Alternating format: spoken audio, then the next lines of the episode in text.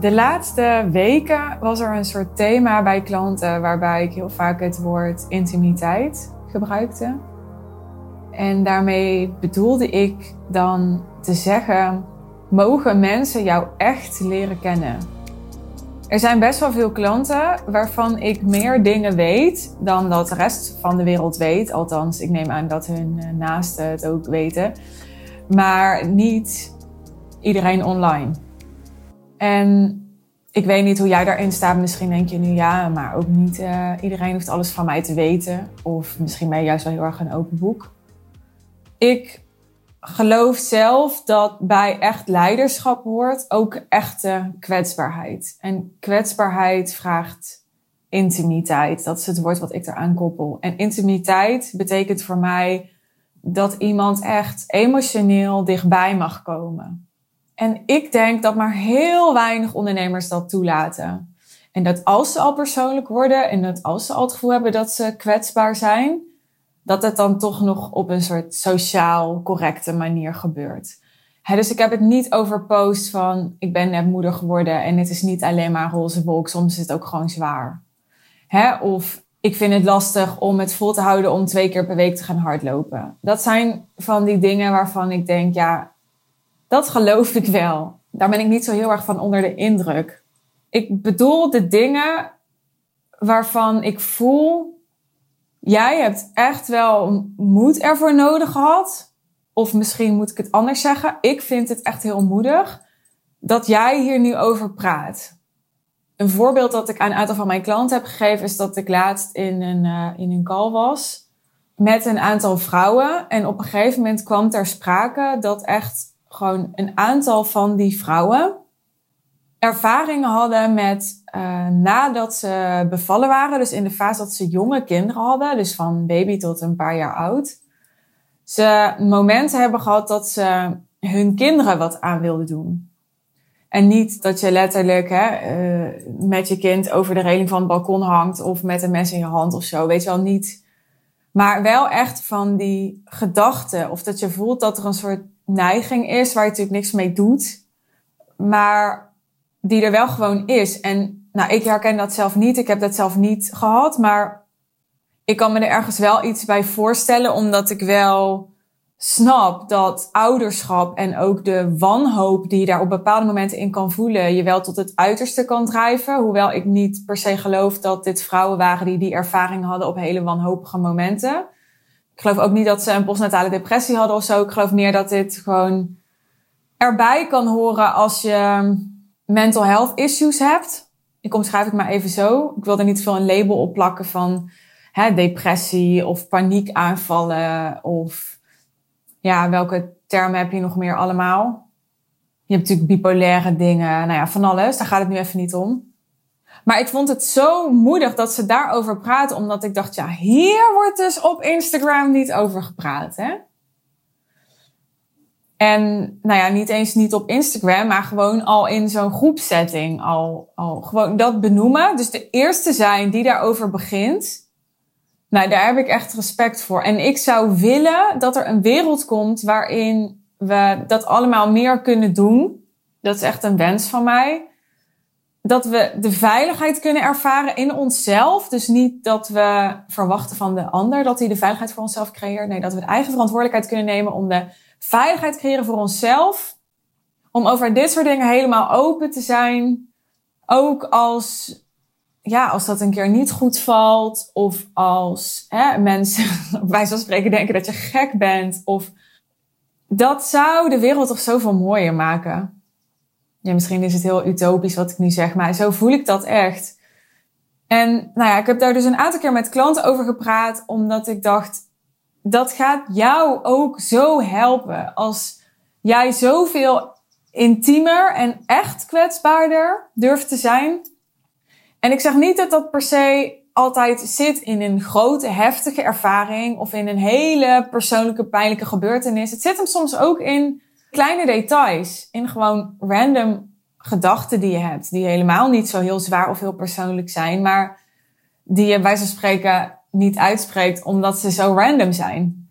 Die we ook allemaal hebben. We hebben toch ook allemaal random gedachten. Dus dat we daarin nog veel meer mensen in ons hoofd bij ons hart durven laten.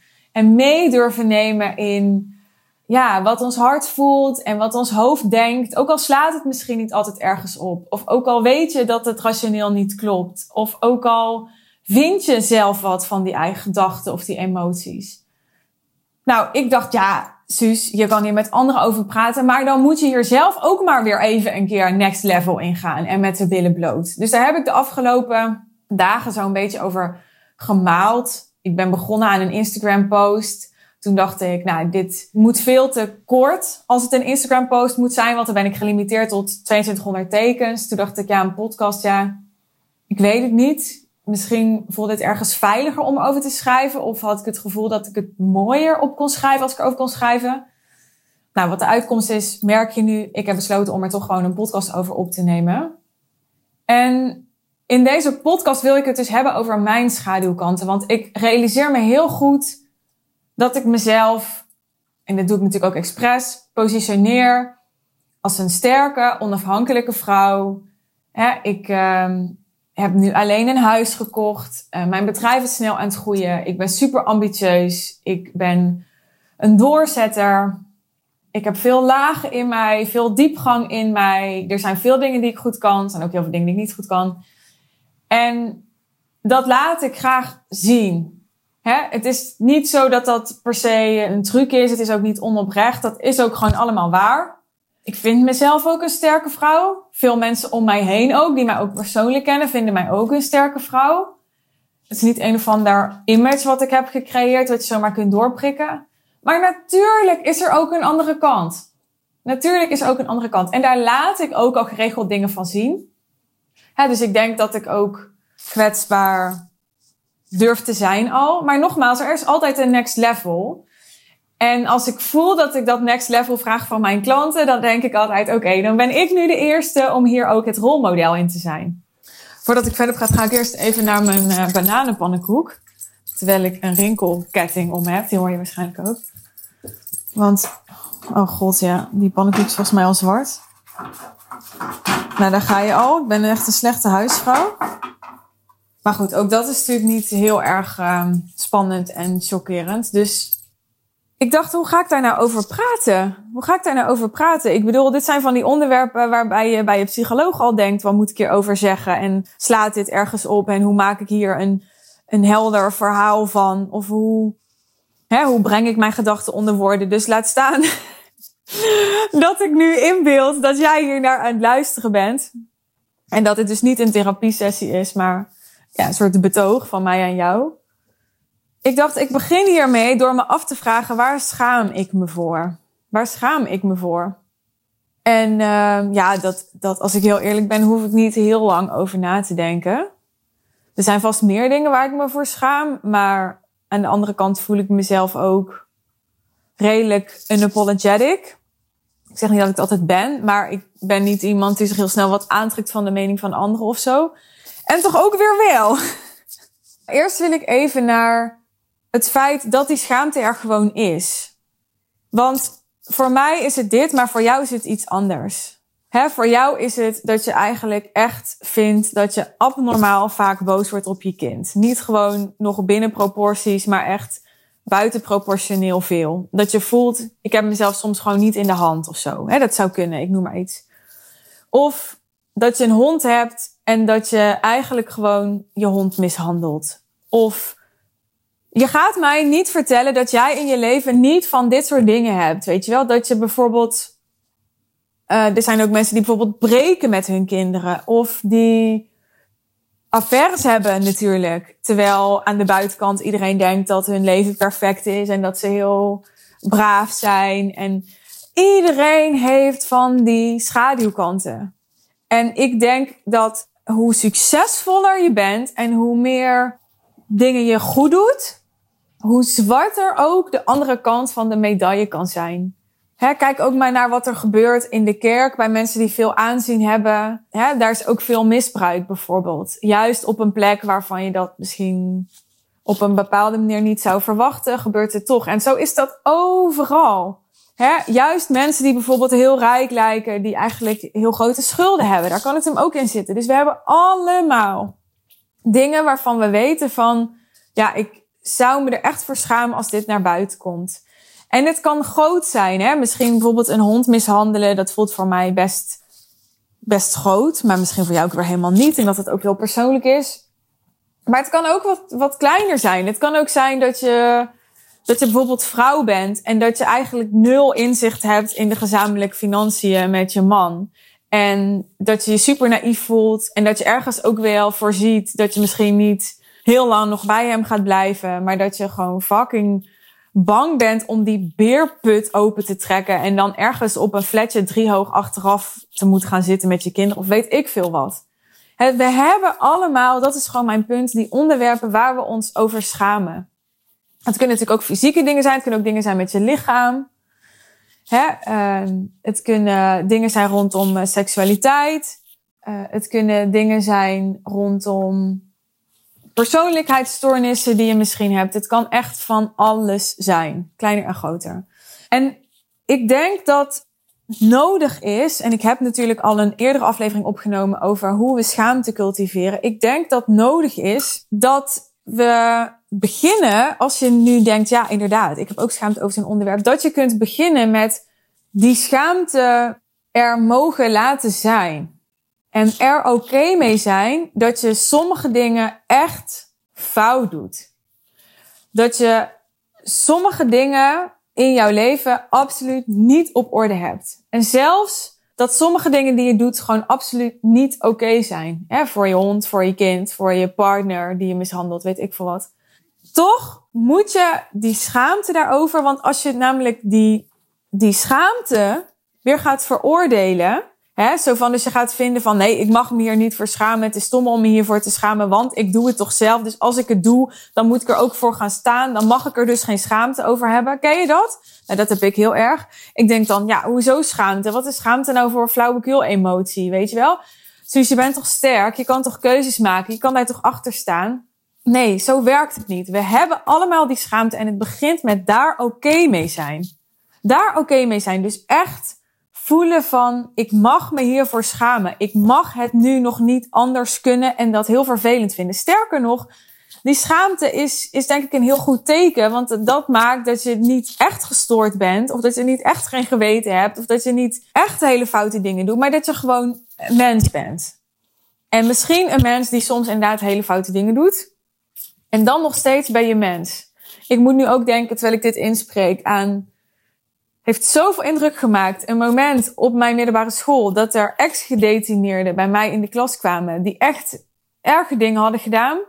En toch, toen zij vanuit hun opvoeding en hun conditionering en hun perspectief hun verhaal vertelden, kon ik compassie voelen. Omdat wat zij doen en hoe dingen voor hen werken, zo werkt het voor ons allemaal. Alleen in andere mate. En het uit zich anders naarmate je in andere omstandigheden opgroeit of andere dingen meemaakt. Dus natuurlijk, als je hele traumatische dingen meemaakt, dan kunnen de consequenties daarvan ook veel groter zijn dan voor iemand anders. Maar ik geloof echt op kleine of op grotere schaal, met minder impact of met meer impact, maken we allemaal fouten. Hebben we allemaal die schaduwkanten. Overigens is hoe ik hier nu naar kijk, mijn visie op schaamte, is ook echt iets wat ik heel erg heb ontwikkeld. Door het schaamtegevoel dat ik zelf de afgelopen jaren heb gevoeld over mijn relatie en hoe ik daar dingen in heb aangepakt. Ik was veel harder naar mezelf en naar anderen. En ik merk dat naarmate ik zachter ben geworden, bijvoorbeeld mijn conversie en mijn resultaten in mijn bedrijf enorm zijn toegenomen. Omdat als jij met mij spreekt in een sales call, heb jij ook nogmaals die schaamte op dingen. Sterker nog, we zijn waarschijnlijk in gesprek over bepaalde ambities die nog niet zijn vervuld, over bepaalde pijnpunten, over bepaalde dromen waar je heel veel onzekerheid over voelt. En daar zit ook misschien veel minder heftig dan op andere onderwerpen, maar daar zitten ook stukjes schaamte op. En op het moment dat jij voelt dat ik jouw schaamte veroordeel, of misschien nog erger, dat ik vind dat jij je zou moeten schamen. Want jeetje, wat ben jij een sukkel, weet je wel? Je hebt dit al op drie verschillende manieren geprobeerd en het is je nog steeds niet gelukt. Nou, jij hebt echt niet op zitten letten. Ja, dat helpt natuurlijk niet voor je conversie. Nou, zo zat ik er niet in. Maar heel subtiel, op een heel diep level, zat er wel zoiets in die gesprekken. Kon ik wel soms zoiets hebben van, ja jeetje, het is toch allemaal niet zo ingewikkeld. Je moet gewoon dit en dit en dit doen. Kon ik weinig begrip, weinig, te weinig compassie opbrengen voor sommige mensen. En dat was natuurlijk een spiegel van hoe ik omging met mezelf. Dat ik zelf ook die weinig compassie had, zelf ook uh, weinig begrip had. En het leerproces waar ik nu in zit, wat me enorm helpt, gewoon op persoonlijk vlak, maar dus ook op zakelijk vlak, is oké leren zijn met de schaamte die ik voel. Oké leren zijn, echt oprecht oké zijn, dus niet op een soort oppervlakkig niveau, maar echt diep oké zijn met dingen soms niet durven, met in sommige dingen niet de moedige keuzes maken. Al die dingen waar ik heel erg voor sta, voor moed, voor overvloed, voor rijkdom, voor. Waar sta ik nog meer voor? Wat is nog meer een kernwaarde van mij? Nou, ik denk ook wel autonomie. Al die kernwaarden, die leef ik zelf ook niet altijd 100%. Snap je? Omdat ik mens ben en omdat ik ook angsten heb en blokkades en word tegengehouden. En daar oké mee zijn. Dus me daar niet voor hoeven schamen van mezelf. En als ik me daar toch voor schaam, zeggen: Oké, ik schaam me hiervoor. Ik schaam me hier gewoon voor en het nu dus zelfs ook uitspreken in deze podcast, dat is zo bevrijdend. En ik wil jou met deze aflevering uitnodigen om datzelfde te doen op jouw manier, in jouw content, naar buiten te treden met waar jij je voor schaamt, ook echt voor schaamt. dus niet de sociale correcte schaamte, maar echt datgene waar je diepst voor schaamt. Iets wat je hebt meegemaakt, wat je echt in een soort onder een tapijt hebt geveegd en denkt, nou, opgeruimd staat netjes dat.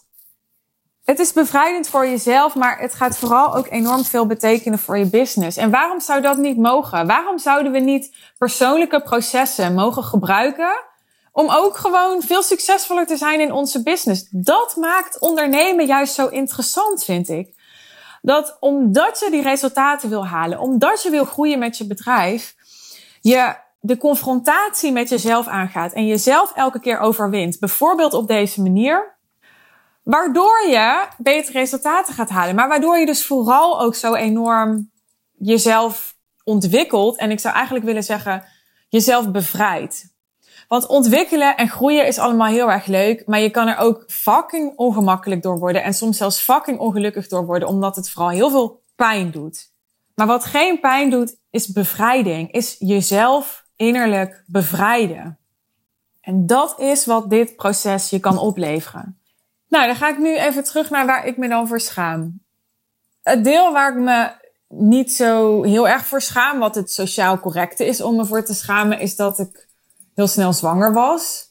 Het is niet zo dat ik daar heel trots op ben, maar dat was een hele bewuste keuze. En ik vind eigenlijk nog steeds, ook al pakte het daarna niet heel erg uit als ik gehoopt had of verwacht had. Ik vind het eigenlijk nog steeds heel krachtig juist dat ik dat, ik dat wilde en daar gewoon voor ben gaan staan op dat moment. Dus daar voel ik niet zoveel schaamte over. Waar ik wel schaamte over voel, is dat ik heel veel moeite heb gehad en nog steeds met me losmaken van hem. Gewoon heel praktisch toen ik in maart uh, een weekend naar Spanje ging. Toen ging ik met Bas en Verily Joy naar Spanje. En toen ik daarna naar Amsterdam ging, ging ik met Bas naar Amsterdam. En nu wilde ik een vakantie boeken voor de zomer. En dan ga ik weer naar Bas. En dan kijk ik eigenlijk hem weer aan. Zo van, zullen we op vakantie gaan? En daar, ja, daar schaam ik me dus best wel voor. Misschien denk jij, nee, hoezo schaam je je daarvoor? Maar voor mij, hè, dit is heel persoonlijk, voor mij zit hier heel veel schaamte op. Omdat ik vind dat ik, hè, ik heb de keuze gemaakt vorig jaar om weg te gaan, om een huis te kopen, om, om te stoppen met de relatietherapie en dus ook met de relatie. Dat is trouwens niet hetzelfde. Je kan stoppen met relatietherapie en niet stoppen met relatie. Maar daar heb ik toen een, uh, een punt achter gezet. Maar ik heb altijd, en dat hoor je ook mij letterlijk zeggen in de All You Love aflevering. Ik heb altijd een soort deur open gehouden. Ik heb altijd de hoop gehouden op een wonder. Ik geloof ook in wonderen. Ik geloof in wonderen. Ik geloof in manifesteren. Ik kan nog steeds van die momenten hebben. Dan zit ik als een bezetene Abraham Hicks filmpjes te kijken. En dan denk ik, dat het niet lukt, ligt aan mij. En niet zozeer als in van, ik ben degene die het fout doet, maar meer ik manifesteer mijn eigen realiteit. Dus het feit dat ik tot nu toe iets gemanifesteerd heb waar ik niet blij mee ben. En dan maakt dan nog niet eens uit of dat dan in of buiten de relatie is. Maar gewoon dat mijn leven op dat punt niet loopt zoals ik hoop of wil. Ik kan nog steeds denken van, dat heeft ermee te maken dat ik te veel op die lage frequentie zit. Dat ik te veel het verkeerde heb uitgezonden aan dit universum. En het verkeerde klinkt gelijk weer alsof ik dan heel veel oordeel heb op mezelf. Dat valt eigenlijk wel mee. Waar het meer om gaat is, ik kan manifesteren zo zien als een soort gameplan. Zo van, als een soort experiment. Er zijn ook dingen, zowel positief als negatief, waarvan ik echt gevoeld heb zelf dat ik ze gemanifesteerd heb. Maar ik geloof dat ik nog veel meer in mijn leven, dat ik alles in mijn leven zelf gemanifesteerd heb. Alleen van heel veel dingen ben ik me niet zo bewust geweest of had ik ze niet willen manifesteren, maar ik deed het toch. Dus ik denk elke keer als ik daar beter in word, en dat geloof ik ook nog steeds oprecht, als ik daar beter in word, dan ga ik manifesteren wat ik wil. En dan maakt het mij niet eens heel veel uit of dat dat dan met bas is of zonder bas. Want als je manifesteert wat je wil, dan manifesteer je wat je wil. En dat is meer een soort gevoel. Een gevoel van happiness, weet je. En hoe dat er dan in uiterlijke vorm uitziet, dat interesseert mij niet eens zo heel veel. Nou ja, maar hoe manifesteer je een gevoel van, van happiness? Nou, door gewoon happy te zijn. Hè? Door nu al te voelen hoe het is als je op dat punt bent dat je zo goed voelt. Door nu al contact daarmee te maken. Door nu al kleine stapjes te zetten subtiele dingen te denken die me nu al een gevoel geven van vreugde, van blijdschap, van geluk.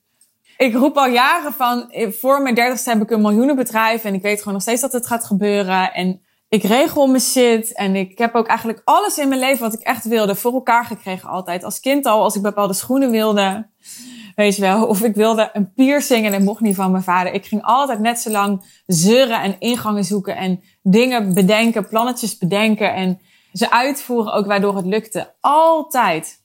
Ik hoop echt dat als je hier naar luistert, want ik weet vaak als ik dit soort onderwerpen aansnijd, dan krijg ik daarna van die adviesberichtjes, echt heel lief bedoeld, van mensen die zeggen, oh, maar ik heb een of andere techniek, of ik doe behandelingen met klanten, of ik kan je bepaalde energie geven, of ik kan zus, of ik kan zo. En dan gaan we dat opheffen en dan kan je daar, en het is echt heel lief bedoeld, maar het is ook niet eens zo dat ik er helemaal niet open voor sta, want ik sta altijd open voor groei en voor oplossingen en voor suggesties en zo. Alleen, ik wil vooral ook zo de boodschap duidelijk maken dat niet alles altijd opgelost hoeft te worden. Dat dingen soms gewoon ook fucked up mogen zijn. Niet mogen kloppen, mogen. Want ik denk hoe meer we met z'n allen dat niet toestaan. En onszelf ook straffen. Niet alleen onszelf, maar ook onze omgeving straffen voor fouten. En voor destructief gedrag en dat soort dingen. Hoe, hoe slechter het wordt hoe meer er een taboe opkomt en hoe meer jij in je eigen loopje komt van schaamte over de schaamte over de schaamte over de schaamte, waardoor je echt in een negatieve spiraal naar beneden zit. Dus het begint met echt er helemaal oké over zijn dat sommige dingen gewoon fucked up zijn. En het is niet zo dat ik me nu hier maar bij neerleg en denk, nou ja, dit, eh, ik accepteer maar gewoon dat ik zo ben en het gaat nooit meer beter worden en zo. Nee, helemaal niet. Maar ik probeerde wel een soort berusting in te vinden van, oké, dit is niet mijn sterkste kant en waarschijnlijk gaat het dat ook nooit worden. Ik heb iets heel erg aanhankelijks. Ik heb een innerlijk kind dat waarschijnlijk nog heel veel heling nodig gaat hebben in haar leven. Dat mag gewoon. Dat mag gewoon. Hè? En ik ga er echt nog wel dingen aan doen. En het ene moment wat meer dan het andere moment. Maar waarschijnlijk gaat het ook een thema blijven. En hoe beter ik kan accepteren dat het een thema is, ja, hoe gelukkiger ik kan zijn. En daarmee ook, want dat vind ik ook heel belangrijk, hoe beter ik kan zijn als moeder. Want ik denk, ja, het beste wat ik kan doen voor mijn kind is zelf gelukkig zijn, toch? Je moet het voorleven. Het is trouwens ook zo dat er allemaal mensen om me heen zijn die daar ook allerlei verschillende dingen van vinden. Wat ik ook heel ingewikkeld vind. Wat me ook schaamte kan geven.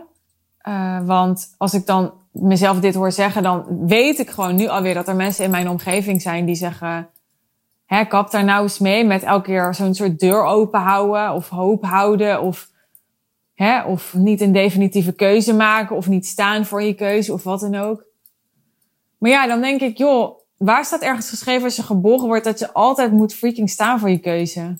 Ik bedoel, natuurlijk ben ik er voorstander van dat als je een keuze maakt, dat je er ook gewoon voor gaat staan en achter gaat staan en het gewoon gaat doen.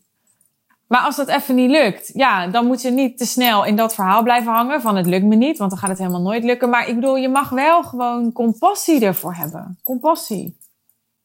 Kijk, er zijn zoveel dingen die ik allemaal niet heb gedaan. Ik heb uh, zoveel zelf gedaan. Ik heb niet gestudeerd. Hè? Dus ik heb nooit, enig moment dat ik wat geld heb gehad van de overheid in die zin, is toen ik zwanger was. En een zwangerschapsuitkering heb gehad waar je ook zeker niet rijk van wordt. Weet iedereen die zelfstandig is en zwanger is geweest. Maar toen dacht ik wel, oké, dit geld ga ik wel pakken. Maar voor de rest doe ik niks anders dan alleen maar die kas spekken. Weet je, terwijl ik denk, ja, ik heb zoveel ook mental health issues gehad. Ik had ook echt jaren op een uitkering kunnen zitten voor hetzelfde geld. Omdat ik gewoon als een zoutzak op de bank hing. Hè? No judgment about that. Maar omdat ik gewoon daar niet uitkwam. Dat dus allemaal niet. Hè? Dus ik voeg zoveel toe. Ik ben in zoveel dingen verstandig geweest. Ik heb nooit gerookt. Ik drink niet. Ik heb nooit drugs gebruikt. Ik doe geen uh, extreme sporten, weet je wel. En de verzekering heeft een hele goedkope aan me. Ik uh, leef zo gezond mogelijk. Ik sport. Ik eet biologisch. Ik doe echt, echt veel dingen volgens het boekje. En sommige dingen doe ik gewoon fucked up. En dat geldt denk ik ook voor jou. Misschien is de verhouding bij jou net iets anders dan bij mij. Maar volgens mij geldt het voor iedereen. En dat laten zien en daar echt open over zijn en intiem over zijn met jouw publiek. Hè, want daar was deze podcast me uiteindelijk om begonnen. Dat is wat ik voor je wil. Dankjewel voor het luisteren en uh, heel graag tot de volgende aflevering.